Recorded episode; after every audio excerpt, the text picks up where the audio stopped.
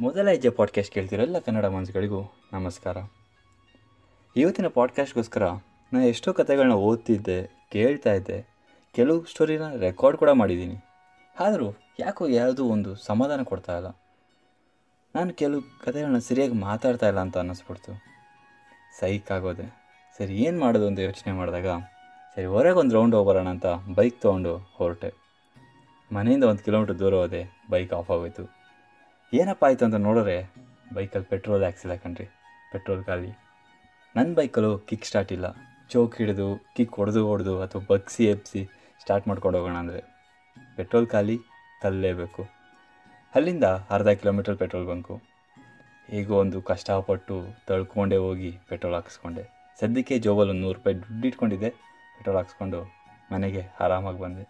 ಬಂದಮೇಲೆ ಮತ್ತೆ ಯೋಚಿಸ್ತಿದ್ದೆ, ಏನು ಸ್ಟೋರಿ ಹೇಳೋದಂತ? ಆಮೇಲೆ ನನ್ನ ಬೈಕ್ ಘಟನೆನೇ ನನಗೆ ಒಂದು ಮೋಟಿವೇಶನ್ ಕೊಡ್ತು. ನಾವು ಏನೋ ಒಂದು ವಿಚಾರದಲ್ಲಿ ಸ್ಟಕ್ ಆದಾಗ ಅದನ್ನ ಮಾಡೋದು ಬೇಡ ಅಂದ್ಕೊಂಡ್ಬಿಡ್ತೀವಿ ಇವತ್ತು ನಾನು ಪಾಡ್ಕಾಸ್ಟ್ ಮಾಡೋಣ ಬೇಡ ಅಂತ ಅಂದ್ಕೊಂಡಂಗೆ ಆದರೆ ನನ್ನ ಬೈಕ್ ಹೇಳಿತು ನೋಡ್ಗುರು ಪೆಟ್ರೋಲ್ ಖಾಲಿ ಆದ ತಕ್ಷಣ ನೀನು ನನ್ನ ರೋಡಲ್ಲಿ ಬಿಟ್ಟು ಬರಲಿಲ್ಲ.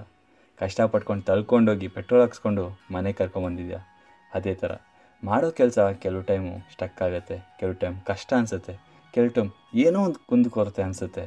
ಆದರೆ ಅದನ್ನ ಯಾವುದೇ ಕಾರಣಕ್ಕೂ ಬಿಡದೆ ಅದ್ರ ಹಿಂದೆನೇ ಹೋಗು ಅದನ್ನ ಹೆಂಗಾರು ಕಷ್ಟಪಟ್ಟು ನೀನು ಅಂದ್ಕೊಂಡಿದ್ದು ಮಾಡು ಅಂತ ನನ್ನ ಬೈಕ್ ಹೇಳ್ತು.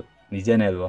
ಏನೋ ಒಂದು ಮಾಡಬೇಕಂತ ಹೋದಾಗ ಎಲ್ಲೋ ಒಂದು ಕಡೆ ನಾವು ಸ್ಟಕ್ ಆಗ್ತೀವಿ. ಎಲ್ಲೋ ಒಂದು ಕಡೆ ನಾವು ನಿಲ್ಲಬೇಕಾಗತ್ತೆ ನಿಂತು ಪಾಸ್ ತೊಗೋಬೇಕಾಗತ್ತೆ. ಅರೆ ಫುಲ್ ಸ್ಟಾಪ್ ಇಡೋಕೆ ಹೋಗಬಾರ್ದು. ಅದೇ ರೀತಿ ಇವತ್ತಿನ ಪಾಡ್ಕಾಸ್ಟ್ ಸ್ವಲ್ಪ ಲೇಟ್ ಆದರೂ ನಾನು ಮಾಡಿದ್ದೀನಿ ಅನ್ನೋ ಖುಷಿಯಲ್ಲಿ ಇದ್ದೀನಿ. ಈ ಪಾಡ್ಕಾಸ್ಟ್ ನಿಮಗೆ ಇಷ್ಟ ಆದರೆ ಕಮೆಂಟ್ ಮಾಡಿ, ನಿಮ್ಮ ಅನಿಸಿಕೆಗಳನ್ನ ತಿಳಿಸ್ಕೊಡಿ.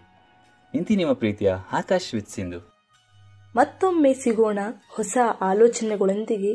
ನಿಮ್ಮ ಗುರಿ ಸಾಧನೆಯತ್ತ ಮೊದಲ ಹೆಜ್ಜೆ ಇಡೋದನ್ನ ಮರಿಬೇಡಿ. ಧನ್ಯವಾದಗಳು.